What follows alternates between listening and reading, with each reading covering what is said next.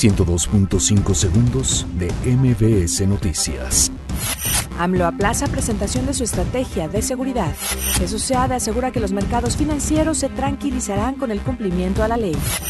PGR y Semar capturan a El Pistache, líder de la Unión de Pito. Balacera en Texcoco, Estado de México, deja tres muertos y nueve heridos.